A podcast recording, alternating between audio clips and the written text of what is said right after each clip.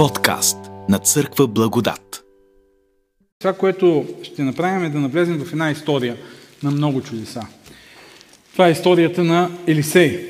Ние започнахме тази поредица и веднага на втората тема направих една скоба, защото нямаше как да прескоча просто първата глава от четвърта книга на царете, да говорим за глупостта и как да спечелим награда за глупост. Припомняйте си тези уроци. Надявам се никога да не ви потребват. И надявам се да ги избягваме и да ги обърнем с обратен показател и да живеем като мъдри хора. Но Елисей. Елисей не е толкова известен като Илия. Нали? Освен ако не се е говорил много в конкретната църква, но иначе така, като цяло в християнската традиция, в, християнската, в християнските среди, Елисей не е толкова популярна фигура. И, и винаги е така. Независимо, че той върши много чудеса, че извършва една много важна, значима служба след Илия, все пак той остава в сянката на Илия. Винаги, когато има някой велик водач, пророк, творец или политик или каквото и да е друго, неговият последовател, неговият приемник е обречен някакси така да живее в неговата сянка, каквото и да направи. Аз се сещам за Исус Навин също от Библията. Той е приемник на Моисей, обаче той стои някакси в неговата сянка. Колкото и велики неща да е извършил, Бог казва на Моисей няма да влезеш. Исус Навин влиза и завладяват обещаната земя. Нещо нали, велико, историческо, несравнимо. Обаче все пак Исус Навин някакси така стои в сянката на Моисей.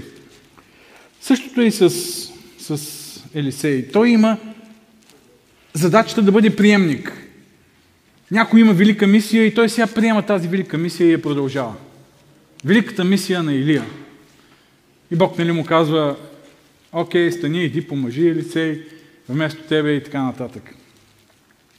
Исус Навин, приемник на... Добре. Така, Исус Навин, приемник на великата мисия на Моисей. В живота е така. Кой е основателя и най-така известната личност? Не основателя, окей. Кой е най-известната личност, която свързвате с, с Apple? Стив Джобс. Сега, знам, че повечето от вас знаят кой е приемника на Стив Джобс, ама все пак кой е? Тук там някой казва, нали, Тим Кук. Малко са хората, които знаят. Microsoft, Бил Гейтс. Кой е CEO-то на, на Microsoft в момента, знаете ли? Моля? Някой, някой, някой каза, е сега, Зоран, предполагам, че ги знаете неща. Няма как да не ги знае, обаче той е ново име, даже аз съм си го записал, защото Сатя Надела, нали? Сатя Надела е. И така, като, като, като погледнем почти всички велики компании, организации или политически лидери, основатели на някаква политическа партия, или пък църкви, ако погледнем някои от големите известни църкви в Съединените щати, мега църкви, които имат световно влияние, нали, ако кажем Уиллоу Крик, сеща ми се Бил Хайбълс. Ама кой е след него сега, знаете ли? Даже не съм се интересувал. А, кой е? А, примерно, Рик Уорън е на Садълбек Чърч, също целеустремения живот, така голяма, известна църква, целеустремената църква, нали? това са негови книги, известен с това, обаче кой ще бъде след него, още е той, кой ще бъде, едва ли ще се запомни толкова много. В известен смисъл всички ние сме приемници на една велика мисия, която не е нашата мисия, но ние трябва да я, да я продължим. Ние ставаме приемници, тя става наша. Мисията на Исус, мисията на апостолите, мисията на църквата. И горе-долу сме в положението на Елисей, не в този личен план, в който той е, но като цяло ние като християни приемаме щафетата на Евангелието, щафетата на Божието царство и трябва да изживеем живота си като посветени на тази мисия. Искам да спрем вниманието си днес върху този епизод от живота на Елисей. За първи път го виждаме тук, след онзи кожух, който Илия хвърля върху него, докато той оре на нивата. И това е момента на предаването на щафетата.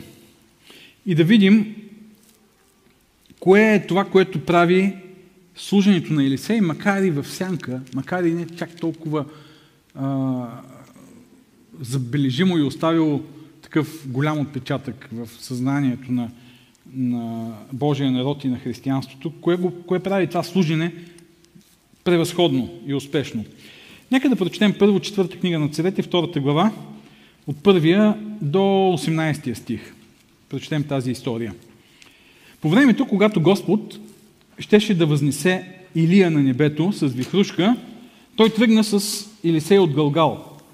Илия каза на Елисей, остани тук, моля, защото Господ ме прати до Витил. А Елисей отвърна, заклевам се в живота на Господа и в живота на душата ти, че няма да те оставя. И така, слязоха в Витил. И пророческите ученици, като бяха в Витил, излязоха при Елисей и го попитаха, знаеш ли, че днес Господ ще ти вземе господаря, който е бил над тебе? А той отговори, да, зная това, мълчете. Тогава Илия му каза, Елисей, остани тук, моля, защото Господ ме прати в Ерихон. А Елисей отвърна, заклевам се в живота на Господа и в живота на душата ти, че няма да те оставя. Така дойдоха в Ерихон. И пророческите ученици, които бяха в Ерихон, дойдоха при Елисей и го попитаха, знаеш ли, че днес Господ ще ти вземе господаря, който е бил на тебе? А той отговори, да, зная това, мълчете. И тогава Илия му каза, остани тук, моля, защото Господ ме прати до Йордан. А Елисей отговори, заклевам се в живота на Господа и в живота на душата ти, че няма да ти оставя. И така отидоха и двамата. 50 мъже от пророческите ученици отидоха и застанаха на среща им отдалеч. А те двамата застанаха при Йордан. И като взе кожуха си и го сгъна, Илия удари водата и тя се раздели на едната и на другата страна, така че двамата преминаха по сухо. След като преминаха, Илия каза на Елисей, поискай какво да направя за теб, преди да бъда отнят от тебе. Елисей отвърна, моля, нека бъде в мен двоен дял от духа ти. А Илия каза, трудно нещо си поискал ти. Но ако ме видиш, когато ме отнемат от тебе, ще ти бъде дадено. Но ако не, няма да бъде. И, ако, и докато още ходиха и разговаряха, ето появи се огнена колесница и огнени коне, които ги разделиха. Един от друг. И Илия възлезе с вихрушка на небето. А Елисей, като гледаше, извика, Татко мой, татко мой, колесница Израилева и негова конница. И не го видя вече. Елисей хвана дрехата си и, разкъса, и ги разкъса на две. Дрехите си и ги разкъса на две.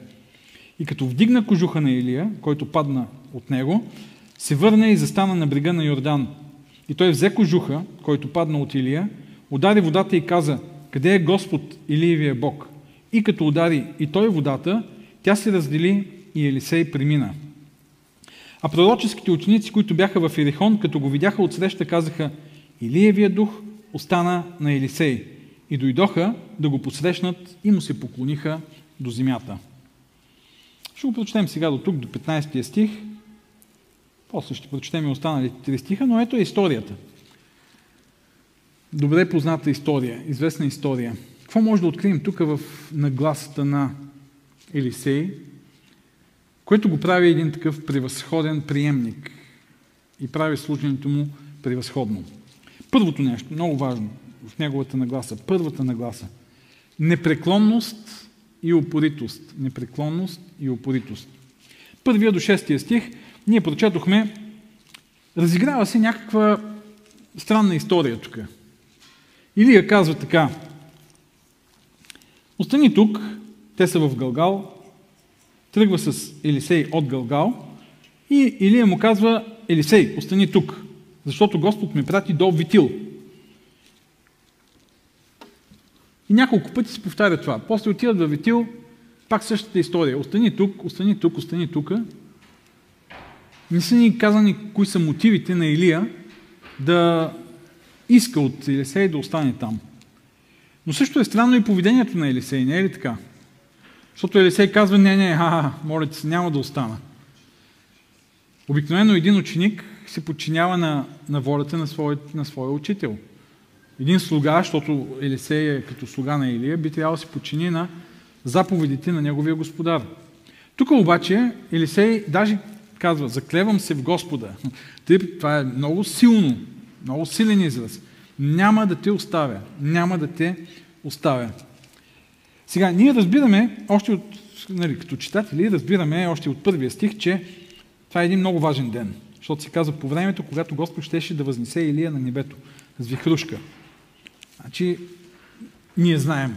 Обаче не само ние, читателите, знаем. Разбираме от третия стих, че и други знаят, пророческите ученици, и те казват, знаеш ли, че днес Господ ще ти вземе господаря, който е бил на тебе? Ама или се и знае. По някакъв начин всички знаят. И, и всички се правят, че не знаят. Мълчете, Шт, тихо, им казва Илисей. Илия пък се опитва по някакъв начин да се отърве от него. Защо? Какво е това? Поведение от страна на, на Илия. Ако, ако Илисей не става за ученик и за последовател, и ако той иска да се отърве от него, щеш да му каже. Да му каже така и така, Господ избра друг човек. Съжалявам. Хубаво ми служи, но до тук бяхме заедно. Приключваме. Обаче не е това причината, със сигурност, защото виждаме как се разиграва цялата тази история. Всъщност това е някакъв тест, който разбираме от начина по който протича историята, че това е някакъв тест, който, на който Илия подлага Елисей. Явно, за да види доколко той е готов да преодолее всяка съпротива, за да продължи напред. И тук Елисей проявява тази непреклонност и опоритост и готовност да продължи. Във всяко приключение, във всяко пътуване, в всяко нещо, което предприемаме значимо в живота, което трябва да ни отведе от едно ниво на друго, независимо за какво става въпрос, професионално, взаимоотношения, духовно, някакви лични качества, които изграждаме, или просто да постигнем някаква цел, да реализираме някаква цел, има някакъв такъв граничен, гранична линия, която прекусяваме. И много често на тази гранична линия в митологията стоят така наречените пазители на прага. Това е, това е прага, от тук нататък ти вече навлизаш в една нова роля, както е Елисей, той трябва да навлезе в една нова роля. И в древната митология, пък и не само в истории, много истории, които са описани, дори и библейски истории, и в Библията може да видим много такива случаи, има някакви пречки, някаква съпротива. Нещо, което се опитва да те разобеди, че ти трябва да продължиш напред. Разколебава ти. И това е един тест. Доколко си готов да продължиш. Доколко едно малко разочарование може да те разклати, едно объркване, едно съмнение може да те разколебае и ти да се откажеш и да се върнеш назад. И нещо такова всъщност се случва тук явно. Защото няма друга причина, поради която Илия да, да казва на Илисей да остане там. Спомням си един случай в Библията Исус Навин и народа, когато вече са завладели земята, 24-та глава на Исус Навин. Не си спомням там кои стихове. И той изнася една реч, припомня какво Бог е направил с Божия народ и, и им казва, сега решете на кого искате да служите. На боговете на бащите ви и там оттатък реката или на Господ. Аз и моят дом ще служим на Господ, казва той. И всички казват, ние ще служим на Господа. И интересно, знаете ли какво им казва Исус Навин? Не можете да служите на Господа, защото Той е много, много ревнив Бог. И ако вземете да си откажете от Него, Той ще се обърне и ще ви накаже. Опитва се някакси да ги разколебае, сякаш. Да види готови ли са те, готови ли са да платят цената и да, продължи, да продължат напред. И, и те казват, не, не, ще служим на Господа. Исус, например, когато една огромна тълпа от хора върви след Него, и той вместо да каже, готово, вече съм най-големия инфлуенсър в Израел. Той се обръща и им казва, ако човек не намрази живота си, баща си, майка си и така нататък, не дигни кръста си, не тръгни след мен, не е достоен, не може да бъде мой ученик. Някакси поставя им предизвикателства, пречки, да се замислят къде са тръгнали, готови ли са да продължат. Или спомням си също историята на Яков, който трябва да се види с брат си Исав, да поиска прошка, да, да промени живота си. Един много приемен момент. Какво се случва? Спомняте ли си? Нощта преди това. Един ангел го хваща и започва да се бори с него. Дали той е готов да продължи, дали е готов да се откаже от това, което е в момента и да приеме новата роля. Най-различни такива предизвикателства има, които стоят пред нас тогава, когато сме готови да, да предприемем нещо важно, значимо в живота ни. Така че всички тези пречки с цел да тестват готовността, твоята, моята, да продължим да следваме Бог, да продължим да следваме призванието си, да продължим да служим на Бог. И това е въпросът, доколко съм готов. Ако най-малкото нещо може да ти откаже, ако хората в църквата са неприветливи и ти си кажеш, о, няма да се занимавам с те. С тая работа, с Бог, с служене. Или пък пастора е груп, или пък е много старомоден, или пък е прекалено либерален, а пък аз съм консервативен и тая църква не ми харесва. Или пък ако времето е неподходящо за мен, оф, има някакъв проект, ама точно това време не е много подходящо за мен, тези часове, ако хората в екипа ме дразнят, и тук може да си измислите всякакви такива пречки, които могат да ви разколебаят, ако сте решили да направите нещо за Бога. Ако времето е лошо, навън, нали? значи не си готов просто. Елисей обаче е готов. Елисей е готов да премине през всякакви унижения, през всякакви такива тестове, проверки, за да продължи към призванието на Бога. Това е първата нагласа. Втората нагласа – амбициозност. Седмия и осмия стих. 50 мъже от пророческите ученици отидоха и застанаха на среща им отдалеч. А те двамата застанаха при Йордан. И като взе кожуха си и го сгъна, Илия удари водата и тя се раздели на едната и на другата страна, така че двамата преминаха по сухо. Много, много е любопитна тази история. Странна. После ние виждаме, че се повтаря в обратната посока.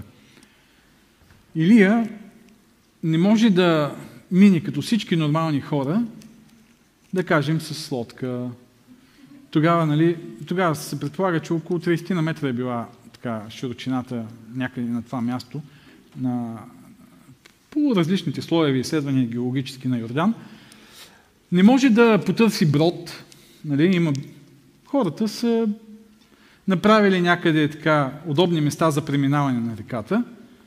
Просто той е, той е много специален. Трябва да мине по сухо. Изима кожуха, удря по река Йордан и се повтаря нещо, което се е повторило преди колко години, да кажем или се служи някъде 70 години, да кажем, след Соломон. Соломон е някъде 10 век, ако не се лъжа, преди Христа. Изчислете някъде назад времето на Моисей, кога е, на Исус Навин, когато навлизат в а, обещаната земя. Само, че в обратна посока тук. Тук той излиза от Ханаан, това е посоката не на влизане, а на излизане. За да отиде някъде извън дори ханаанската земя, за да се случи нещо, нещо различно, нещо свръхестествено, нещо уникално, което е приготвено за такива като Илия. Илия е специален. И 9 и 10 стих се казва, след като преминаха, Илия каза на Елисей, поискай какво да направя за тебе, преди да бъде да отнет от тебе, или се отвърна, моля, нека бъде в мене двоен дял от духа ти. А Илия каза, трудно нещо си поискал, но ако ми видиш, когато ме отнемат от тебе, ще ти бъде даден, но ако не, няма да бъде. И ето го тук, Елисей, скритата лимонка, може да кажем. Защото той до този момент, този човек е слугувал. Ние не го чуваме и не го виждаме. От момента на, на призоваването му до този момент той е слуга. И сега изведнъж този слуга има големи амбиции. Двоен дял от духа ти. Иска. Иска двоен дял от духа на Илия. Какво означава това? Сега някои смятат, че тук става въпрос за просто за м- претенцията, искането за първородство. Защото този израз двоен дял се среща в Второзаконие 21 глава 17 стих по отношение на първородните. Първородният получава двоен дял наследство от цялото наследство. Примерно, ако има пет сина и наследството трябва да се раздели на 5, разделя се на 6 и първородният получава два дяла, другите получават нали, по, вече по един, по една шеста, той получава две шести от цялото наследство. Това е едното разбиране. Другото разбиране е, че той иска двойна мярка от духа на Илия. Каквото и да означава това. Двойна мярка от духа на Илия. Спорът тук теолозите, кое е вярно, едното или другото. Ако приемем, че става въпрос за позиция на първороден, т.е. водеща позиция, ами не е ли точно това обещанието, което Бог е дал? Бог е казал, той ще ти бъде наследник. Така че какво повече от това иска Елисей? Разбира се, някои други пък казват, ами да, ама ти трябва да си изискаш Божиите обещания. Те са ти дадени, но ти трябва да си ги изискаш, за да ги получиш. А, ако приемем, че става въпрос за двойна мярка от духа на Илия, за да има служене мощно и още по-мощно от това на Илия, нали, някои а, казват, ами да, ако погледнем живота на Елисей, описани са в Библията два пъти повече чудеса от чудесата, които Илия е извършил. Така че и по този начин може да се тълкува. Но както и да го тълкуваме, едно нещо е, едно нещо е сигурно, нали? че Елисей е амбициозен. Че той има амбиция. И това е една амбиция за Божието царство. Амбиция за служене на Бог. За, не само за да получиш нещо, но това е една амбиция да имаш двойно по-голяма отговорност, както е било и първородния. Първородния получава двоен дял, но има двойно по-голяма отговорност от всички останали. И ако някой от семейството пострада по някакъв начин, първородният е длъжен да го вземе и да го издържа, и да отгледа децата му там, и да му помогне и така нататък. Защото той има два пъти по-голяма отговорност. Така че тук имаме един Елисей, който е готов на много големи неща. Тоест, той не е един християнин, който си казва, ами, аз съм скромен, няма значение, какво ще правя за Бога, даже може и нищо да ни правя, просто е така, си стоя, нали, за да не излезе, че съм много горделив и така показен нали, пред останалите хора. От скромност. Да ни би пък нали, да го помислят за много арогантен. Против, той е амбициозен и казва, Коста казва, искам да ме изберат, аз да озвучавам Bible Project. Чакай ви, Коста. Ма тук в България има такива гласове, нали? Хубаво, твоя глас е хубав, страхотен, ама има много по-известни гласове, които озвучават. Филми, пиеси, не знам си какво. Обаче той казва, аз искам мен да ме избират. Господи, моля ти се мен да ме избират. И бам, избират го. Трябва да си амбициозен. Добрите лидери притежават една уникална комбинация между амбициозност и смирение и скромност. Това е много, много сложна комбинация. Даже е, Адам Грант има един автор, който говори, това е една странна комбинация между нарцисизъм и смирение и скромност. Той използва малко нарцисизъм, разбира се, не, не в буквалния смисъл на думата, ами някои качества, които нарцисистите притежават, това желание е да направят нещо важно, значимо, голямо. Защото не може да си нарцисист и да си смирен и скромен. Няма, тези две неща са противоречиви. Но амбицията, т.е. Дори и, и чувството, съзнанието, че ти си тук, за да направиш нещо значимо. Сега не казвам голямо, може да е малко, но е значимо. Защото всеки един от нас има своето място. Моето място може да бъде да направя нещо малко, няма да го забележи целият свят или кой знае колко хора в Божието царство, но то е значимо и важно.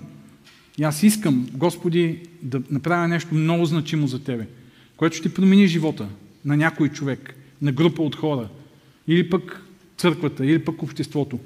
Ето такъв е Елисей. И тази комбинация е наистина много странна. Желание да направиш значими неща и същото време скромност и смирение. Елисей ги има и двете. Той го има този баланс. Здравословен баланс, защото го виждаме да слугува, върши най-слугинската работа. Мие ръцете на Илия. И след това обаче има амбицията и желание за нещо повече. Апостол Павел по същия начин. Той влага максимума. Той казва в 1 Коринтияни 9 глава много любим мой текст, който казва, че прави всичко възможно да се спасят колкото си може повече хора. Това му е амбицията. Да се спасят възможно най-много хора. Въпреки, че знае, че резултата може да бъде, че ще се спасят малцина. Много интересно, там има едно такова противопоставяне. Мнозина, малцина. Ти се молиш за мнозина, ти се молиш за най-голямото, ти, ти искаш повече, вярваш в повече, дори и резултата да не бъде този, който ти очакваш и искаш. И това е една много правилна нагласа за едно такова превъзходство в служението. Има вредна амбициозност да смяташ, че велики и големи неща някой ти ги дължи. Че ти се полага да живееш велик живот. Че ти се полагаш да имаш успехи. Че е така наготово ще вземаш някакви позиции важни, значими. Амбицията да си известен хората да ти почитат. Това е една вредна амбициозност. Полага ти се нещо. Или се иска двоен дух, но той знае, че това означава двойна отговорност. Двойно повече работа. Не е ли така? Но този дух... Представете си живота на Илия. Двойно повече гонение, двойно повече страдания, не е ли така? Двойно повече съпротива, защото иначе за какво ти е двойно повече от духа на Илия? Ако трябва да се справяш с нещо много по-незначимо и нещо много по-малко. Той, т.е. той казва, аз съм готов, искам големите предизвикателства, като този Халев, който казва, дай ми онзи хълм там, с великаните. Мъчно нещо вика Илия си поискал. Интересно, защо да е мъчно? Може би той казва, тук става въпрос за неща, които Бог дава. Не аз. И ако ти ме видиш, когато ме вземат от тебе, тогава ще ти бъде. Или, може би, казва, това е едно духовно преживяване, което хората с духовен поглед и хората, на които Бог открие, ще го видят. Защото не всички го виждат. Учениците не, го, не виждат това, което се случва с Илия. Поне така разбираме, защото те казват, нали, Божия дух го е грабнал и го е хвърлял някъде, после ще прочетем тези стихове, дай, дай да ходим да го търсим. Но Елисей вижда това духовно събитие на Илия, който е грабнат на небето, заедно с нали, в вихър на небето. И това е едно духовно събитие, което духовните хора или онези, на които Бог е отворил духовния поглед, виждат. И тогава казва, ще ти бъде. Явно Бог отговаря на тази молба, защото Елисей вижда. Какво искаш за Бог? Искай. И аз искам да предизвикам всеки един от нас. Да мислим и да искаме велики, големи неща за Бог. Значими неща. От Бог за нас, за църквата. Но не просто да искаме, защото някой може много да иска и да каже, Господи, искам много хора да се спасят. Добре, аз поставя обаче въпроса. А колко от тези хора ти си готов да работиш с тях? Пет, трима, един, двама. Защото аз мога да кажа, Господи, прати 200 души, които се спасят тук в църквата. Колко съм готов, с колко съм готов аз да работя? Да им послужа, да, да ги въведа, да им, да им менторствам, докато повярват, осъзнаят Евангелието и приемат вярата. Или пък големи неща. Искаме една страхотна църковна сграда. Добре. И какво, за да може да се стоим по-комфортно в една наша собствена комфортна сграда ли? Колко си готов да служиш в тази нова сграда? Това е въпросът. Не колко комфортно ще се чувствам аз, колко приятно ще ми бъде там. Нали? Иначе, такива неща за комфорт, като искаш комфорт, иди на спа някъде. Не е лошо залата ни да е хубава, да ни е комфортна и така нататък. Обаче смисълът на това е да служим чрез това, което Бог ни дава, чрез тези големи неща да служим на Бога. Интересно е тук, че а, Илисей има много ясни приоритети в живота. Илия му казва, какво искаш, каквото поискаш, кажи и ще ти бъде дадено. Това е като на Соломон, Бог му се явява и му казва, искай нещо. И сега Елисей има избор. Той трябва да се избере. И той има много ясни духовни приоритети. Това е най-важното. Той си казва, моят живот така или иначе ще мине. Това, което остава, ще бъде духовното наследство. То е вечно. Така че аз искам да имам духовно наследство. Аз искам да оставя нещо, което да остане за вечността, чрез моето служение. Така че втората нагласа, това е амбициозност за Божието царство. И третата нагласа е действена вяра. Действена вяра. Действия. Не просто вяра, ами действия. Стих 11 до 15. И докато те още ходиха и разговаряха, ето появи се огнена колесница и огнени коне, които ги разделиха един от друг. И Илия възлезе с вихрушка на небето. Интересно, аз толкова пъти съм чел този текст и съм го чел през някаква моя представа, която съм си имал някога. Представата, че Илия едва ли не се качва на тази огнена колесница и маха така с Богом от колесницата на, на Илия. Нали? А, а то всъщност тук се казва, не знам вие така дали сте си представили, че Илия се качва на колесницата и с тази колесница заминава за небето. Възможно е нещо такова да има, но тук се казва с вихрушка. Има една огнена колесница, която застава между тях двамата. И от единия край е Елисей, от другия край е Илия. И Илия е грабнат с нещо като торнадо нагоре в небето. Това е картината, която е описана тук. А Елисей като гледаше извика татко мой, татко мой, колесница Израилева и конница негова. И не го видя вече. Елисей хвана дрехите си и ги разкъса на две. Наистина уникална картина, ако можем да си я представим, приказна картина, от, наистина от света на фантастиката.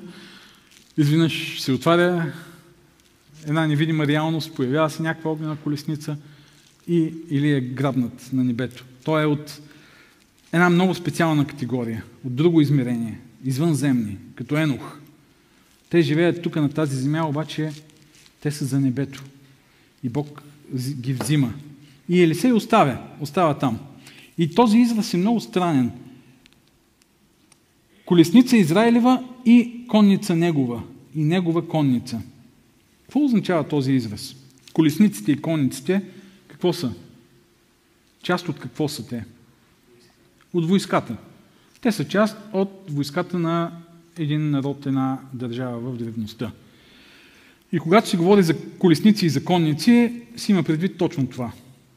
Библията има един много ключов израз, Псалм 27 стих. Едни споменават коне, други колесници, аз ще спомена а, Господа. Казва се така, едни споменават колесници, други коне, а ние ще споменем името на Господа, нашия Бог. И тази, този принцип, тази концепция, че за Израел Бог е армията, Бог е конницата, Бог е колесницата, Бог е воин, който воюва за тях, е много ключова. Това е народ, който е трябвало да живее с съвсем друга нагласа живота си тук на тази земя. Че най-важното не е економиката, не е политиката, не е изкуството и всички останали области от живота, най-важно е духовното. Силата на този народ е трябвало да бъде духовната сила – връзката им с Бога и тогава Бог е тяхната армия, военна мощ. Има един случай, в който Елисей и слугата му са обиколени, ние ще го разгледаме по-нататък в отделна проповед. Обиколени са от сирийска армия, защото някой издава на израелския цар винаги къде отиват армиите и той бяга. А пророка всяка, всяка вечер казва на царя какви са плановете на сирийския цар. И тогава сирийският цар отива и обгражда Елисей и неговия слуга. Те са на един хълм. И сутринта, когато се събуждат, слугата, слугата явно става рано, чува какво се случва и буди. Елисея му казва, виж какво става тук. Стотици, не знам колко там, хиляди, конници, армия, войска е обиколила хълма. Или се представям си как се продължава и казва, Господи, я му отвори очите на, на този новобранец да види какво се случва. Очите му се отварят и там се оказват огнени колесници, като същата тази колесница. Огнени колесници и коне, цяла войска Божия, която е обградила хълма. И така нататък, ако четем, между другото, този израз в края на историята на Елисей се казва за самият Елисей. Вижте, същият израз едно към едно в четвърта книга на царете, 13 глава, 14 стих. Отива при него Израилевия цар и му казва Татко мой, татко мой, колесница Израилева и негова конница. Илия е пророк. Той е невъоръжен, той няма сила. Обаче Елисей го нарича конница, колесница. Елисей също, той не воюва, той, той не се занимава с военни дела. Обаче царят, който е военен мъж, нарича Елисей колесница и конница. Тоест, знаят, че духовната мощ и сила, които са за Израел и политическа мощ, и политическа сила, са в връзката с Бога. Пророка, който носи вестите на Бога и така нататък. И сега, защо казвам всичко това? Това дълбоко осмислене, че силата е от Бога, е много ключово да го вярваме. Но едно е да го вярваме, друго е да го живеем. Друго е да го въплатим в живота си. И това, което се случва с Елисей тук, в този момент, е да направи тази крачка към заживяването на тази сила. Вяра, която е действена вяра. Вяра, която се проявява в смели действия. Понякога дори и безумни действия. Елисей разкъсва дрехите си на две. Това е нещо повече от скръп. При скръп късаш част от дрехите си, но не и на две, додолу. Тоест, приключва стария начин на живот. Може би тук има един такъв дълбок символ. Старата идентичност. Ти до сега си бил бил си чирак, бил си наблюдател, зрител на това, което се случва. Илия служи върши чудеса, противопоставя се, ти стоиш отстрани и вярваш, че Бог е с него. И знаеш, че, знаеш, че Бог е силата. Той е колесницата. Сега обаче става нещо друго. Пада един кожух от небето, втора употреба. Какво да прави с този кожух? Илисей. Държи кожуха от другия край на Йордане, дали да преплува реката, дали да потърси от някъде плитко, откъдето да мине. Не, той решава да направи нещо друго. Нещо, което наистина е безумно. Минали са заедно по сухо, сега се казва и аз ще мина по сухо. И 14 стих се казва, взима кожуха, свива го и удря река Йордан. И водите се отварят и той, и вижте, той казва тук нещо много интересно, много важно. Къде е Господ Илиевият Бог? И като удари и той водата, тя се раздели и Елисей премина. До този момент той живее с чужда опитност, опитността на Илия. Той вижда как Бог действа в живота на някой друг и вярва в Бог. Илиевият Бог. Сега обаче той решава да заживее със своята собствена опитност с Бога. Да направи смелата крачка напред, да предприеме някакво конкретно действие, за да види дали Бог, щом го е призовал Бог, значи ми може и по някакъв начин и в неговия живот да се прояви. Не е ли така? И той решава, вместо да стои с един кожух в ръка от другия край на Йордан, да удари ръката и да премине напред. Това е много ключов момент на, на преминаване, вече влизане от страна на Елисей в, в а, обещаната земя. Това е един вид присвояване. Не можах да намеря друга дума. Тоест, Божията сила, Божиите обещания, ти ги приемаш за свои вече. Бог е действал някога, когато Исус Навин е влизал. Нали, с река Йордан се е разделила с еврейския народ. Минали са по сухо. Дали Бог е същия? Илия показва, същия е. Е да, същия е, ама в живота на Илия. Дали е същия в моя живот? И тук Елисей предприема това действие, за да преживее, да присвои Божията сила, Божиите благословения, Божиите обещания. Това е малко като, като едно предизвикателство, да предизвикаш Бог. Но всъщност аз го разбирам по друг начин. Бог ни предизвиква нас. И ние отговаряме чрез нашата действена вяра. Бог ни предизвиква, когато ни призове. Бог е призовал Елисей и му казва, айде, ти си, ти си човека. И сега ние отговаряме на това предизвикателство на Бог с нашата вяра, защото ние казваме, добре Господи, ако аз съм човека, ако ти си ме избрал, а всички ние сме избрани, всички ние имаме духовни дарби, Бог е дал на всеки от нас възможност да извършва някакво служение чрез дарбите, които ни е дал. Тогава, ако аз съм човека, ако ти си ми дал това служение, я да видя дали действаш така, както си действал за, за другите. И това е крачката, това е изборът, това е ангажиментът да направиш нещо. Това е отговорността, която поемаш да, да извършваш някакво служение за Бог. Хората казват, светът принадлежи на, на смелите, нали? На онези, които дръзнат да вярват, онези, които дръзнат да действат. Онези, чрез които Бог ще извърши големи и значими неща. Колебливите, страхливите, неохотните, оправдаващите се, търсещите извинения остават на другия край на реката. С кожух в ръка, без да знаят какво да го правят, този кожух. Или пък търсят някоя плечина, през която да преминат. Търсят нещо сигурно, търсят нещо лесно, нещо, в което няма да се провалят. Не и Елисей обаче. И от тук нататък започва една невероятна част от живота на Елисей. Аз се наричам Елисей в страната на чудесата. Прилича на Алиса. Елисей, Алиса има, как се казва, когато си приличат някои думи теди. Пароними, да. Добре.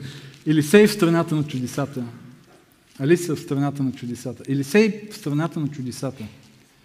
Йордан е този прак, който трябва да бъде пресечен. Обикновеният свят и света на чудесата. Света на Божията сила и мощното действие чрез служенето на Елисей. Много пъти съм казал, аз не обичам да създаваме една, едно нездраво любопитство към чудесата у вярващите хора, защото те не са най-важното в живота на, на един християнин. Но мисля, че всеки един от нас може да преживее това свое лично преминаване през Йордан. И от наблюдател и зрител какво Бог върши в живота на смелите, на вярващите, да се превърне в действащо лице и да живее, заживее напълно своя призив да служи. Независимо от това колко малки или големи, видими или невидими са нещата, които Бог ще прави чрез него. Това е действената вяра, това е откликът на Божието предизвикателство.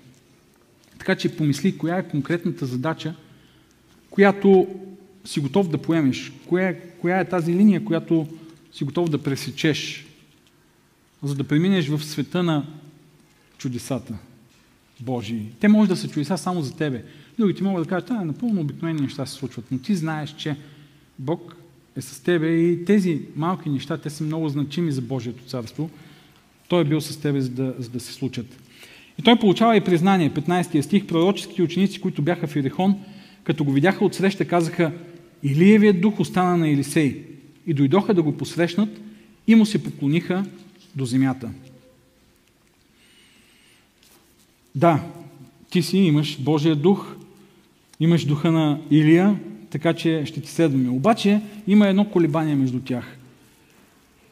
Защото от 16 стих надолу виждаме, че те си казват, бе, дайте да отидем да потърсим Илия. Божия дух може да го е хвърлил някъде. Явно е имало такива инциденти, когато Илия говори с... Кой беше, как му беше името? На един от слугите на Ахав, на цара Ахав, който, е, който симпатизира на Илия. В 18 глава мисля, че беше. И тогава той му казва, нали, Илия казва, иди и кажи на Ахав. И той казва, да, ама, господари мой, Божия дух ще хване и ще отнесе някъде и аз все едно, че съм излъгал, ще каже. Явно е имало такива преживявания с Илия. Изведнъж, както е тук, няма го. И някъде другаде. И те казват, нещо се е случило, дайте да ходим да го търсим. И вижте Елисей какво казва. А, и когато той първо им казва, не отивайте. Но когато настояха пред него толкова, че се засрами, каза, добре, идете, защото Нали, сега той казва, не, оде, не ходете да го търсите, аз съм с вас, нали? Те казват, не, не, не, искаме, искаме, нещо може да се е случило, дайте да видим. И те отиват, търсят го няколко дни и се връщат и той им казва, нали ви казах. И от тук започва тази а, нова страница в служението в Израел, чрез пророк Елисей. Така че, ето го Елисей, който приема щафетата от Илия. Ето ни нас, които приемаме щафетата на Евангелието. Апостол Павел описва така служението на християните, като една щафета, която, която предаваме от поколение на поколение. Готов ли си да приемеш това служение, да преосмислиш приемането на тази щафета и, и отговорността, която имаме като поколение? Да предадем, да приемем, за да може да предадем след това Евангелието, вярата на следващата. Първото нещо, много важно, непреклонност. Няма да има време за Бог, ще е сложно да, да правиш нещо, ще имаш учене, ще имаш семейство, много ежедневни проблеми, неприятности, изобщо безброй неща, които ще се опитват да те отклонят от това да, да си по-ангажиран с Бог. Може би църквата, в която си няма да те подкрепя, ще има хора, които ще се опитват да те разобедят, може някой да те разочарова, лидери, пастори. Виж Елисей, преследва Илия и не се отказва до край. Второ, амбициозност. Не отбивай номера. Може да отбием номера като християни и да кажем, е, нещо там направих. Не, не, не. Илисей казва, ако ще е нещо, ако е гарга, да е рошева. Ако ще е нещо, да е голямо нещо. Ако ще е нещо, да е значимо нещо. Ако ще правя, ако ще служа, то да го направя по най-добрия начин. Искайте повече за Бог, но и бъдете готови да се ангажирате, да поемете отговорност за Бог. И действена вяра. Готов ли си да преминеш река Йордан с кожуха по сухо и да влезеш в страната на чудесата, в твоята страна на чудесата, в която Бог ще бъде с тебе, твой Бог, Неговата сила ще бъде твоя сила, не е Илиевия Бог, не е а, на някой друг Богът, а Твоя Бог, Неговата сила ще бъде Твоя Бога, а, сила и Неговите благословения ще бъдат Твои благословения. Да не стоим там, от другия край на реката и да се чудим какво да правим. Време е да присвоим Бог,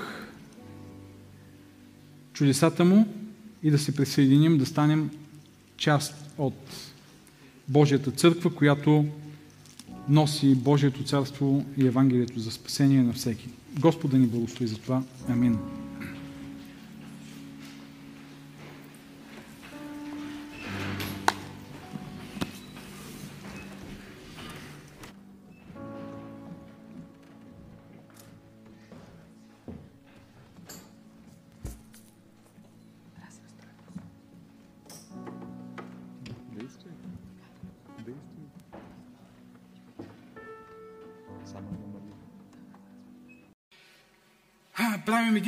Остър завой.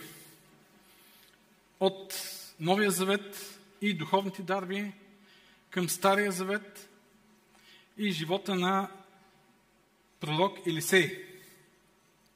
Все пак, това не е чак толкова рязък завой, защото ще си говорим днес за призива, който Бог отправя, да му служим. И в една поредица от проповеди искам да се спрем върху личността и делото на Елисей. Проповядвал съм преди десетина години върху Елисей. Не знам някой да ви си спомня нещо от тези проповеди преди десетина години. Добре, значи мога да си ги взема старите да ги проповядвам. не мога, обаче нещо не мога. Обичам винаги да преоткривам историите, текстовете, а пък и се надявам, че съм помадрял и а, с годините съм станал способен да откривам още и още и повече и повече библейски мъдрости. Пророк Елисей един от великите пророци в Библията, в чийто живот виждаме невероятно мощно действие на Святия Дух. Самия той си го иска. Иска да има двойна мярка от духът на Илия. Има връзка между това, което говорихме за духовните дарби и това, което виждаме в живота на пророк, Или, е, на пророк Елисей. Не знам защо ми се върти Еремия. Може би трябва и върху Еремия да проповядваме, но има връзка. Защото а, духовните дарби са дадени на нас, за да служим на Бог и чрез тях Той ни призовава. Това е един призив да направим нещо за Божието царство. Всеки със своята дарба, там където Бог го е призовал. Живота на Елисей е един пример как това може да бъде успешно. И по какъв начин служението на всеки един, макар ние да не сме пророци, и макар 99% от хората в църквата да не са 100% ангажирани, професионално ангажирани, да кажем, на щат, нали, като църковни служители, все пак примерът е заразителен. Аз имам един, едно малко притеснение обикновено, когато разглеждаме такива невероятни примери, че могат да ни обесърчат малко, нали? Това, което се е случвало в неговия живот, ама аз а, съм толкова далече, изобщо това нещо може ли да се случи в моя живот? А, и разбира се, не трябва да изпадаме в тази грешка, да смятаме, че Бог действа по същия начин, както с него, така и с всеки. Бог е същият вчера, днес и завинаги, но Той със всеки един от нас действа по различен начин, на неговото място в различна степен, призивите са различни, посвещенията, които имаме са в различна образ и в различна посока. Има нещо, което ме привлича много силно в живота и примера на Елисей. И то също е малко така, може да бъде капан. То е тази мощна свръхестествена намеса на Бог в живота му. Чудесата. Винаги съм смятал, че има опасност да създадем едно такова нездрав, един нездрав интерес у вярващите хора към чудесата. Има някои хора, които постоянно мислят само за това, за чудеса, Бог да върши някакви чудеса и виждат навсякъде чудеса в живота си. Има обаче и другата опасност, и другата крайност, да започнем да живеем прекалено рационално живота си. Ние сме в 21 век. Всичко е измислено. Знаем защо има вятър, бури, какво се случва. Всичко е обяснено, медицината, технологиите. Няма място за свръхестественото. Имаме ли нужда от нещо? Има. Какво? Има всичко. Има магазин, няма нужда Исус да прави хляб. Има социални помощи, има медицина и така нататък, и така нататък. От друга страна пък не трябва да забравяме, че да вярваш в Бог означава не просто да вярваш, че има Бог. Да вярваш в Бог означава да вярваш и да очакваш този Бог да действа в живота ти по определен начин. Посланието към евреите какво казва? Който отива при Бога, трябва да вярва, че има Бог, нали? И още? Как продължава? И че Той възнаграждава тези, които го търсят. Тоест, не само да вярваш, че има Бог някъде там горе, теологията ми е окей, всичко е точно, но и да вярваш, че Той действа в живота ти, че Той прави нещата, които вярваш. Исус казва, молете, искайте от Бог, Бог ще ви даде. Бог е обещал да се изявява в живота ни по различен начин. Разбира се, може да не е същия, може да ни възкресява мъртви, може да ни превръща водата в вино. Защо пък не? Но, но Бог действа и, и ние трябва да бъдем отворени. Отивайки при Бог, не само да бъдем отворени, да очакваме Той да действа. Ето това е, което се случва в живота на, на пророк Елисей. Днес ще видим неговия призив. Е, трета книга на царете, 19 глава, 19 до 21 стих. И така, Илия тръгнал там и намери Елисей, Сафатовия син, който ореше с 12 двойки волове пред себе си. А самият той беше с 12-та. И Илия отиде при него и хвърли кожуха си върху него. А той остави воловете, завтече се след Илия и каза, нека целуна моля баща си и майка си и тогава ще ти последвам.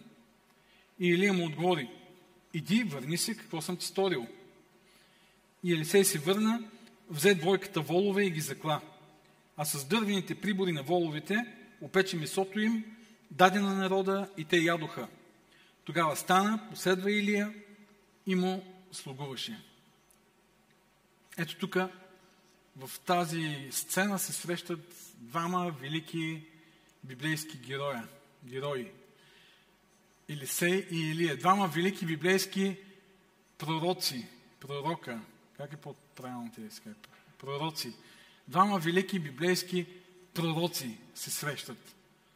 Само, че единият все още е фермер, селянин, уреси нивата с воловете. Другият е най-известната личност, може би, в Израел по това време, защото три години няма дъжд заради неговата дума, сблъсък между него и Ахав, сблъсък между него и валовите пророци.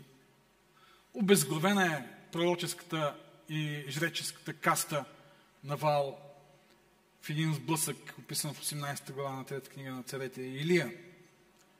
И той застава пред Елисей, вижда го там, където оре, и отива и хвърля пълтото си, кожуха си върху него. 13 и 14 стих в предишните стихове ни връщат в състоянието, в което е Илия преди това. Той е в една тежка депресия, защото е завел го гони, за да го, за да, за да го убие. И няколко месеца са минали, не знаем колко време. 40 дни пътува само, колко дни е стоял в пещерата, не знаем. Или е изчезнал от сцената и сега се появява. Но Бог му казва,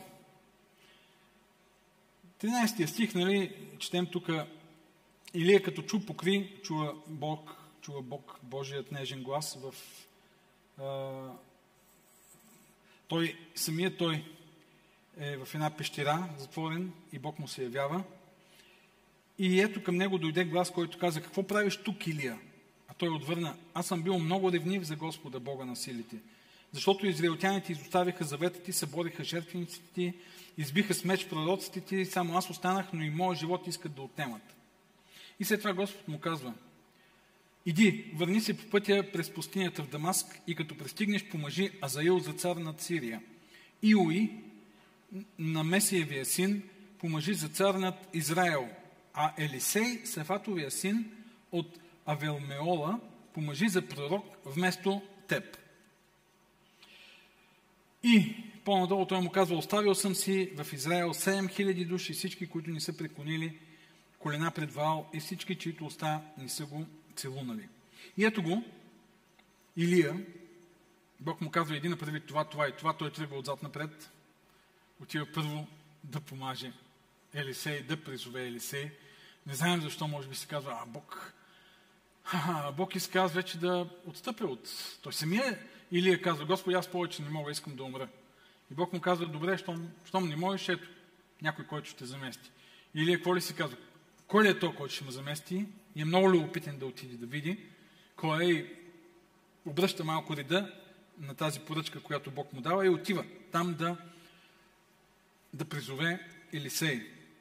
И тук в този призив на Елисей и неговите реакции може да открием три много важни нагласи от страна на Елисей за приемането на призива за служене на Бог, които нагласи ни помагат да бъдем успешни в нашето духовно призвание и духовно служение. Първата нагласа – готовност, отзивчивост и доверие от страна на Елисей. От това, което четем тук в 19 стих, може да си направим заключение, че Елисей е богат човек. Поне така предполагат повечето коментатори. Той уре с 12 двойки волове. Това са колко? 24 вола. Първо 24 вола да имаш, това означава да имаш цяло стопанство. За това време той е фермер. Но нещо друго още. Представете си а, колко огромна земя има той, за да може да, да си налага да уре с 12 чифта волове. Не с един чифт, не с един вол, не с един чифт волове, ами 12. Не знам как са били подредени точно, но за да може повече земя да изоре, той използва 12. Все едно, че да имаш толкова много земя, че да ореш с, не с един трактор, ами с два, с три, с пет, пет трактора. Той е едър земевладелец или поне баща му. Сафат, Сафатовия син. Самият начин, по който той е а, посочен тук, също говори, че идва от някакво богато семейство. В Библията обикновено се споменава той, който е известния, бащата в случая, Сафат и Елисея, Сафатовия син. Така че Илия отива там, вижда го и хвърля кожуха си върху него. Много странна случка. Нали? Ти си правиш нещо в ежедневието, уреш и по едно време някой ти хвърля кожуха върху тебе. Това малко прилича на уния пранкове, нали? които правят някои и записват, само за да видят какви ще са реакциите на хората и после ги пускат, за да се смеят хората. Пускат ги в интернет. И тук, ако сте на негово място, няма ли си помислите, че някой си прави шега с вас? Хвърля си пълтото върху вас. Кожуха или кожено на метало, тук думата е широка, може да е било някакво кожно яке, такова кожен, кожено на метало, което го е отличавало между другото. Виждаме, че това кожено на метало е много ключово. То е споменато няколко пъти. Преди това, тези стихове, които прочетохме, когато чува Божия глас, 11 стих, той с коженото си палто си, кожуха си покрива лицето, Бог да ни го, нали, от страх от Бога. По-нататък, когато самият Илия си възнася, този кожух пада от небето и Елисей го получава като наследство в своята служба. Но самият Елисей много добре знае какво означава този жест от страна на Илия. Той го е разбрал веднага. Със сигурност го е разпознал. Питам се да, да видя какво си е мислил Елисей в този момент. Вижда Илия, вижда кожуха му. Това е бил неговият отличителен белек, може би. Всички знаят кой е Илия. Няма нито един човек в Израел, който да не знае след всички тези събития, които се случили последните три години. И Елисей знае, защото слуховете бързо се разпространяват, че Илия е изчезнал от известно време. Няма го. Скрил се. Оплашене. Ни вест, ни кост, никъде го няма. И сега изведнъж се появява. Се появява точно до него и му хвърля кожуха. Какво означава това? Ами това означава да го последваш, да тръгнеш след него. За него няма никакво съмнение какъв е този жест. И вижте на гласата му. Много, много странно как реагира веднага а, Елисей. А той оставя това в 20 стих воловете, затича се след Илия и каза, нека целуна баща си и майка си и тогава ще ти последвам. Значи, веднага един жест, даже няма и минути, в които той да каже, добре, дай ми половин час, дай ми един час. Нека да помисля малко върху офертата, която ми отправяш, върху предложението, което ми даваш. Той е готов да тръгне. Охота, откликване, готовност да приемеш призива. Аз си мисля, че такива решения не се взимат веднага. Представете си, той човек си има живот, нали? Той си е планирал деня и прави това, което е планирал да прави. Седмицата, днеска уре, утре ще се е сигурно други ден не знам си какво и така нататък. Той си има един доста натоварен график и знае какво ще прави. Освен това, със сигурност, със сигурност има някаква перспектива, като човек, който е израснал в заможно семейство, а, който е научил фермерския занаят от малък. Изобщо той знае как ще протече живота му. Защото така е протекал на баща му, така е протекал на дядо му и там няма кой знае какви големи промени в тогавашното време. Ти получаваш бизнеса на своя баща и продължаваш живота си. Така и всичко ти е ясно, планирано, готово. И сега изведнъж ти да направиш такава една голяма промяна. Не. Аз мисля, че м- такива промени са един процес в ума на човека. Тази отзивчивост, тази готовност, охота да се отговори на Божия призив е нещо, което вярващият изгражда всеки ден, ден след ден, като се учи да поставя Бог на първо място в живота си. Като се учи да поставя на първо място Божието царство, духовните неща. Независимо от това какво прави, дали работи като фермер, като дърводелец, като лекар, като инженер, като учител, каквото и да е. Да поставя на първо място Божиите неща. Духовните дарби са свързани с призива, който Бог отправя към всеки един от нас да служим. Разбира се, този призив може да е различен. Ние имаме един общ призив. Всички християни сме призовани какво? За спасение и за ученичество. Да бъдем ученици на Исус Христос. Но всеки, чрез дарбите, които Бог ни дава, е призован да служи по конкретния начин в своята си област. Може да не си пророк, може да не си пастор, може да, да не водиш църква, може да служиш по някакъв конкретен начин в църквата. Но за да може Бог да те използва по най-добрия начин, е важна тази готовност. Готовност, откликване, отзивчивост и доверие. Спомням си, когато преди 30 години, феврари месец беше преди 30 години, една вечер в църквата в Пловдив, капитан Бораго, това беше петък вечер, излизахме от, от църква и пастор Чекъров ме помоли да остана за малко. Каза, остани, искам нещо да ти питам. И аз останах. И той проведе един кратък разговор. Каза, бе, така и така. Искаме да назначим няколко млади хора като стажант проповедници и ти си един от тях. Какво мислиш? Съгласен ли си?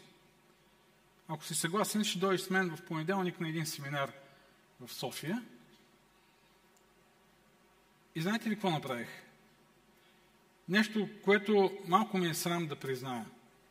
Защото прилича на, на това да съм толкова отчаян от живота, че да се хвана за първото предложение вина, което ми е дадено. Аз му казах, да, съгласен съм. Представете ли се в този момент? Не казах, дай, дай ми малко време, нека да говоря с любимата ми. Още по-странно е, че ние с Теди планирахме да се женим тогава. И най-малкото не трябва ли да питам любимия си човек. Представете какъв шок беше за нея, удар. Аз да я кажа, бе, така и така, аз съгласих. Ама чакай малко, аз изобщо влизам ли в уравнението, в сметката? Къде съм аз? А, да, наистина може да изглежда малко фанатично, малко крайно, малко неразумно, малко, малко странно. Но при мен това не беше решение, което взех в този момент. Аз вече бях мислил. Бях участвал в църковния живот, в Пловдив, там в младежката дейност. Появявал съм се, някои са ме видяли. В Асеновград са ме канили да взимам даже и проповед. И там е малка църквичка, водих, бяха ме направили даже председател на съботното училище, въпреки че бях от няколко месеца кръстен. И вече някои хора ме питаха, абе ти, ако ти предложа да станеш проповедник, би ли си съгласил? И аз първо питах, какво означава това да ми предложат, какво означава да стана. И вече малко по малко бях мислил по този въпрос. И, и си бях казал, ами аз получа такава покана и съм убеден, че тази покана е от Бога, ми аз нямам друг отговор, освен да приема. И мисля, че ние, всеки един от нас, дължи на себе си и на Бог, още преди да говорим с който и да е друг, отговор на въпроса готов ли си да се посветиш на нещо, което Бог ти те призовава да правиш, което можеш да правиш, което е свързано с дарбите, които Бог ти е дал. Още, въпреки, че може да имаш семейство, може да имаш, знам, че може да звучи сектанско, може да звучи крайно, може да звучи фанатично, но ако ти получиш призив и си убеден, че този призив е от Бога, ти дължиш отговор ти дължиш, ти си длъжен да мислиш за този отговор. Преди още даже той да се, а, да се почувства призива, да се почувства ти, трябва да имаш отговора в себе си. Какво е твоето лично призвание за служене в църквата? Имаш ли, усетил ли си някакъв призив? И ако има такъв, кой е отговора, който даваш на тази покана да служиш? Разбира се, в Библията има и неохотни пророци, неохотни служители, нали? Спомняте си, Бог кани Моисей. Той казва, о, не, не, не, аз не мога това нещо да го направя. Има и още по-неохотни. Те изобщо не говорят даже с Бог. Те казват, аха, Господи, добре. И тръгват в друга посока, като Йона. Призива е нещо доброволно. Вярно е, че в тези случаи Бог е малко настойчив. Не малко, ами доста настойчив. И при Моисей, и при Йона. Но призивът е нещо напълно доброволно. Вижте, Елисей тръгва след Илия и му казва, нека само да целуна, моля, баща си и майка си. И Илия му казва, ми иди, върни се, чакай, какво съм ти направил? Ти решаваш, аз нищо не съм, не съм те задължил. Каквото решиш да правиш, това прави. И, и аз си мисля, че м- това, което ние трябва да правим с призивите, които чуваме от Бога, е да отговаряме на тях не от гледна точка на перспективата на страха, а от перспективата на възможностите. Тоест, не какво ще се случи с живота ми, ако аз откажа. Не, не, ми сега ако откажа и Бог като почне ме наказва и като започнат нещастия да се случват в живота ми и всички проклетии на Бог да се стоварят в живота ми, болести, бедност и така нататък. Не, не, това е погрешен начин на мислене по отношение на Божия призив. Той е доброволен. Бог не насилва, въпреки че понякога може да бъде много настоятелен, наистина. Но ти решаваш дали да отговориш. По-скоро трябва да мислим от перспективата на възможностите. Ако отговоря на този призив, какво Бог може да направи с мен? И какво няма да се случи, ако аз не отговоря? Защото ако погледнем специално живота на Елисей, какво се случва? По-нататък в неговия живот, след като той отговаря на, на този призив. Невероятно. Призивът е и малко объркващ. Вижте, Илия му отговаря, какво съм ти сторил? Ми върни се при родителите си. Тоест, чакай сега, ти как го разбираш това, че ти хвърлих кожуха? Аз казал ли съм ти нещо? Нищо не съм казал. Ти си мислиш, добре. Щом ти си мислиш, може и така да е. Няма някакво категорично. Елисей, Бог ми каза да дойда, да те взема, да те помажа и да бъдеш пророк след мен. Ами, едно такова малко двусмислено. И много често човек е в едно такова положение. Не е сигурен. Дали той не е някакъв самозванец, дали не си е помислил. Окей, добре, някой ме е поканил, но те са имали нужда хората от а, проповедници, да кажем, или от хора да правят нещо в църквата, имат нужда и ме канят. И това не означава, че Бог ме е поканил. Просто с течение на обстоятелствата спряли са се на мен, объркали са се, помислили са, че мога да правя нещо. Наистина, може да бъде доста объркващо. Не знам дали сте били в това объркващо състояние, объркано състояние, да се чуете, призвал ли ме е Бог, не ме ли е призвал. Още повече, че Елисей, знаете ли какво прави? След като тръгва след Илия. Може би 6 години, 6-7 години, той служи, той е слуга. той е преслуга на пророка. И затова тук е нужно и доверието, отзивчивост, готовност, доверие. Това е първата нагласа, която е много ключова, за да бъдем успешни в нашия, нашето призвание духовно. Второто, втората нагласа. Посвещение и ангажиране. Посвещение и ангажиране.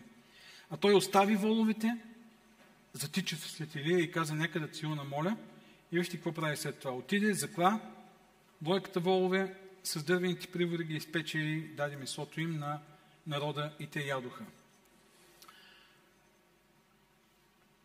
Много са важни думите тук, които са използвани, защото можем да ги открием и на други места. Остави и тръгна да тича след, след Илия. Остави воловите и последва. Илия. Това ми напомня на други подобни случаи. На хора, които оставят и тръгват. Кои са? Моля? Моля? Матей. Матей, буквално за него си казва Лука 5 глава 28 стих. И той остави всичко и тръгна след него. И разбира се, рибарите. Петър, Андрей, Яков, Йоан, Марко 1 глава 18 стих, оставиха мрежите и отидоха след него. Или се оставя воловите и отива. Посвещението на призива означава да оставиш нещо и да последваш нещо друго. След призива животът ти е различен. Не е такъв какъвто е бил до тогава. Кое е различното? За Елисей имаме една пълна промяна, тотална промяна. Той е фермер, той, той знае как ще протече живота му, има разработен бизнес. Представете си, този човек има бизнес, който вече функционира. Има хубаво семейство. Вижте отношенията му с родителите. Да отиде да целуне родителите си. Той е свързан с семейството си. Има хора, които са толкова свързани с семейството си, че не, да ги откъснеш от семейството, това е голяма болка, травма.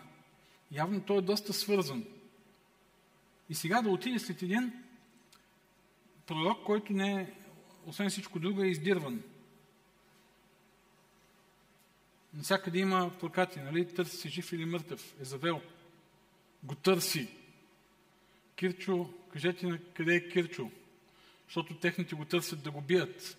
В един български филм се казваше. Къде е Илийчо?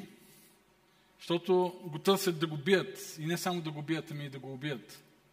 И сега той да зареже всичко и да тръгне. И да живее по този начин. Виждаме го по-нататък, пророчески училища. Изобщо целият му живот е отдаден на това. За, за Елисея е това. За учениците на Исус също остават, някои остават нелек живот, живота на рибари. Те са някъде на дъното социалната стълба. Други обаче също оставят един добре разработен бизнес. Като Матей, който е бирник. Няма значение какво оставяш.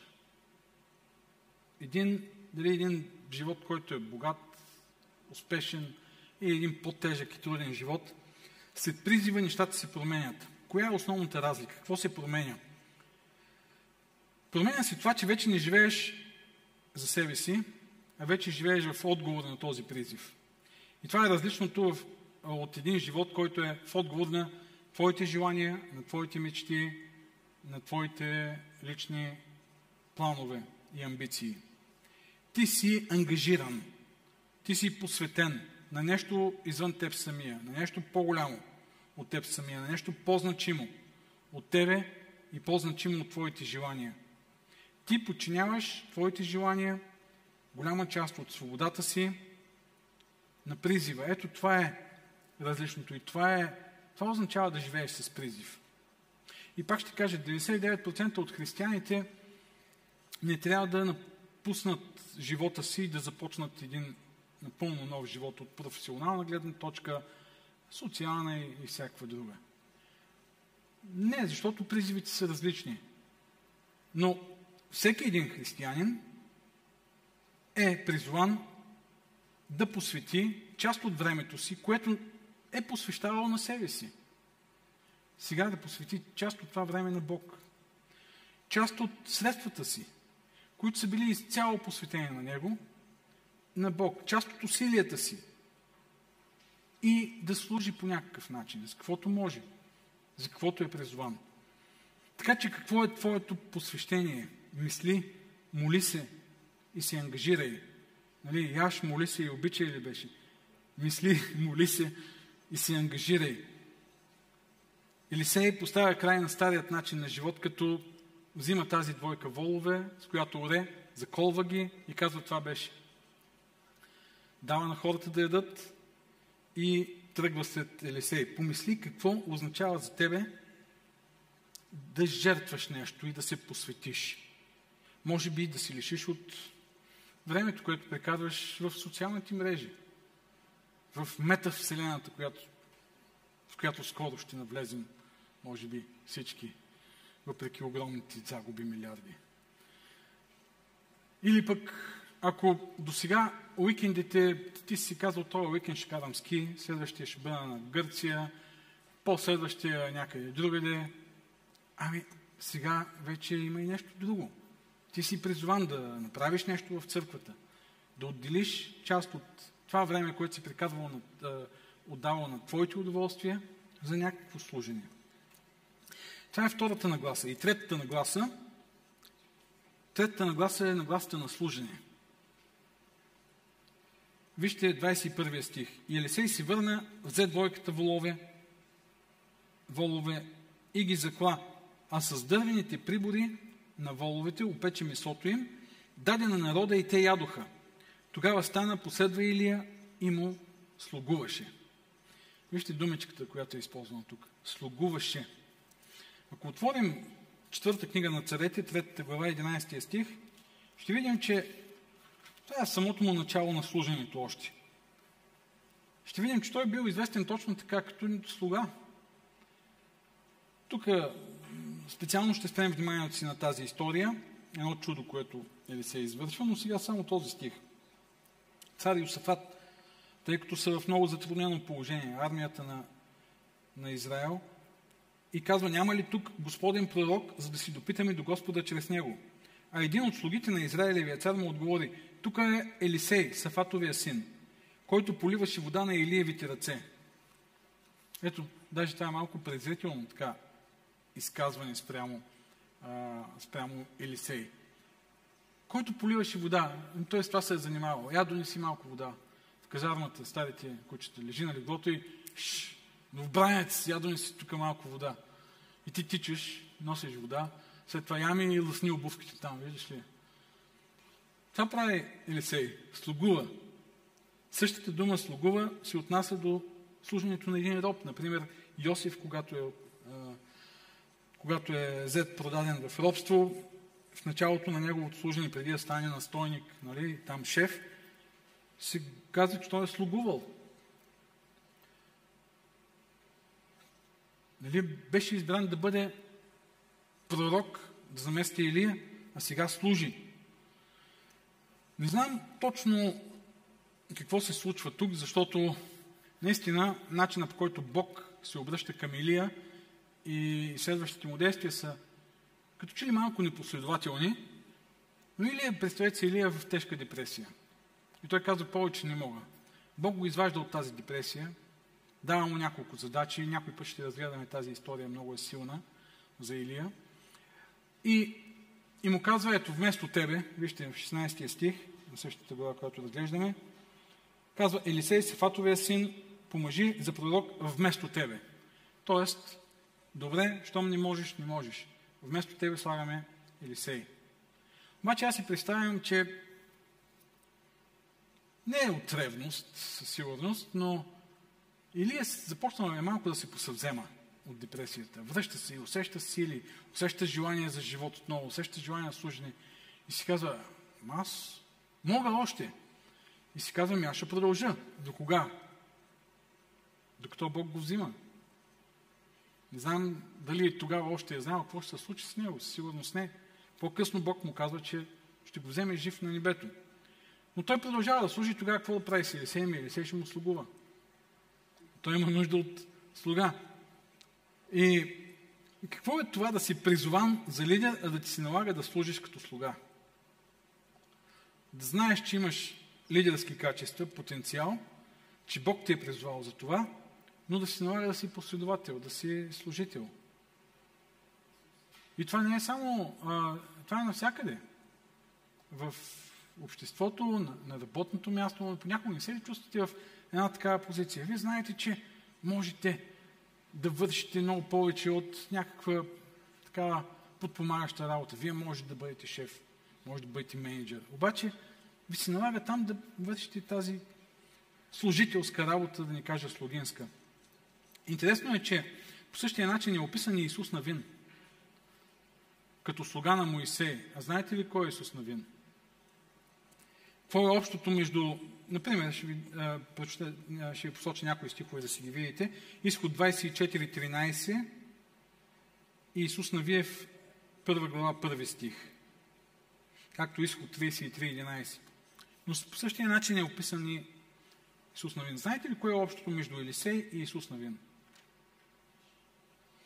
Че и двамата са велики лидери, които преди това са били велики слуги. Велики лидери, които са били велики последователи, велики служители. Това е общото между двамата. И тази нагласа на служене, да, е много важна, защото защото по две причини. Първата причина. Великите лидери често стават такива, защото преди това са се научили да слугуват. Защото са имали смирението да се учат. Да вършат обща работа, да вършат черна работа, да вършат невидима работа, да подпомагат екипа, да подпомагат лидера. Знаем сигурно и такива истории, в които някой известен собственик, световно известен собственик или менеджер на голяма компания, изпълнителен директор, е тръгнал от най-най-най-слугинската работа. Носил е кафета първо и минал е през всякакви възможни позиции, длъжности и служби в самата компания. Обаче, като слуга, като служител, той се е учил, той се е учил, той е трупал опит, учил се от грешките, учил се от слабостите, учил се от силните страни на своите лидери и постепенно, постепенно, постепенно той е израствал.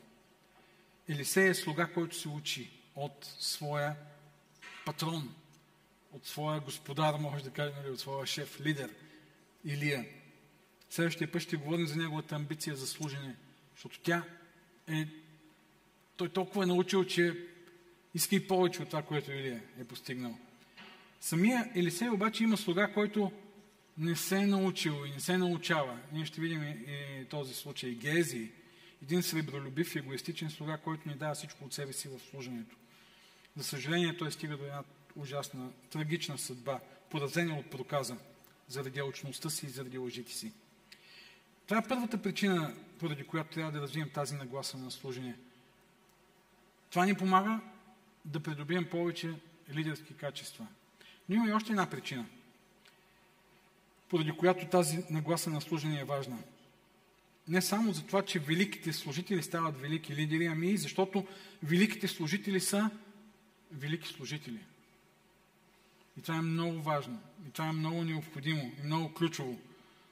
Защото светът има нужда не само от лидери, има нужда и от служители. Църквата има нужда не само от лидери, има нужда и от служители. Компаниите имат нужда не само от лидери, имат нужда от служители и те имат нужда от велики служители. Няма велики общности, няма успешни общности, няма успешни църкви и каквото и да е, без велики служители, които имат само велики лидери. Много вожд, малко индианец, нали? Имаме нужда, имаме нужда навсякъде от хора, които са добри в служенето. Да си добър служител, това е изкуство.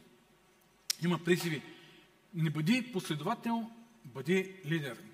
Сигурно сте ви чували, нали? Или не следвай, води.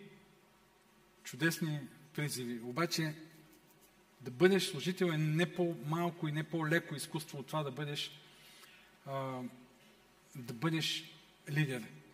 Знаете ли, аз се възхищавам на хора, които имат свой бизнес, някаква позиция в компанията, в която са преподаватели, имат някакви научни титли, степени, които обаче идват в църквата и служат. Те са лидери някъде, но тук идват и служат и са готови да служат. Влизат в ролята на слуги. Това е изкуство. И това е истинската, как да кажа, природа на лидера. Той е готов да служи. Той е научил това изкуство да, да служиш. Добрият служител в която и да е област е изключително скъпоценен за общността, в която е. Какво означава да си добър служител? Няколко неща. Първо, добрият служител признава лидерството на някой друг. Това не е много лесно, нали? Не е много приятно. Избираме в църквата отговорник за нещо. Ха! Той ли знае най-много?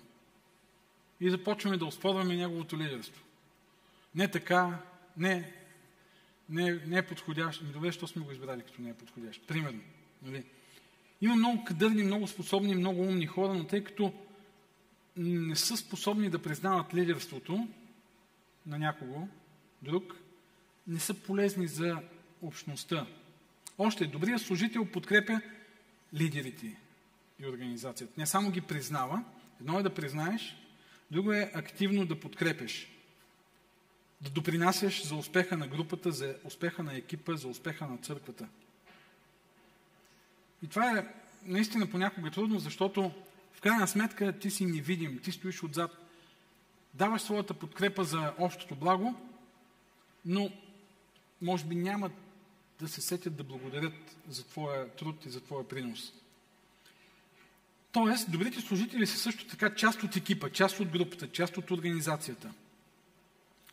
Има много хора навсякъде, включително и в църквите, които ни се водят, ни се карат. Нали знаете този израз? Те си живеят за себе си. Те си имат собствена програма. Ние правим някакви планове, някаква стратегия. Те си в тяхната програма и в тяхната стратегия.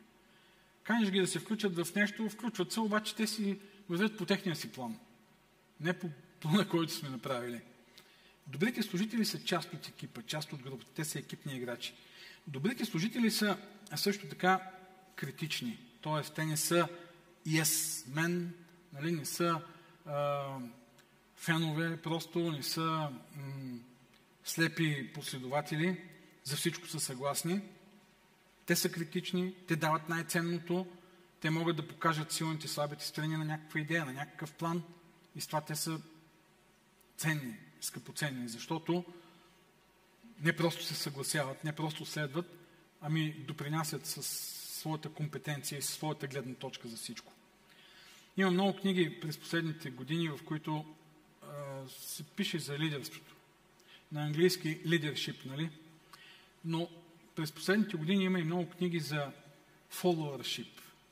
Followership е от follower, последовател, изкуството да бъдеш последовател, да бъдеш служител, да не си отпред и да водиш, но да допринесеш също толкова и с такава значимост за успеха на нещо, което си прави, както и нези, които водят.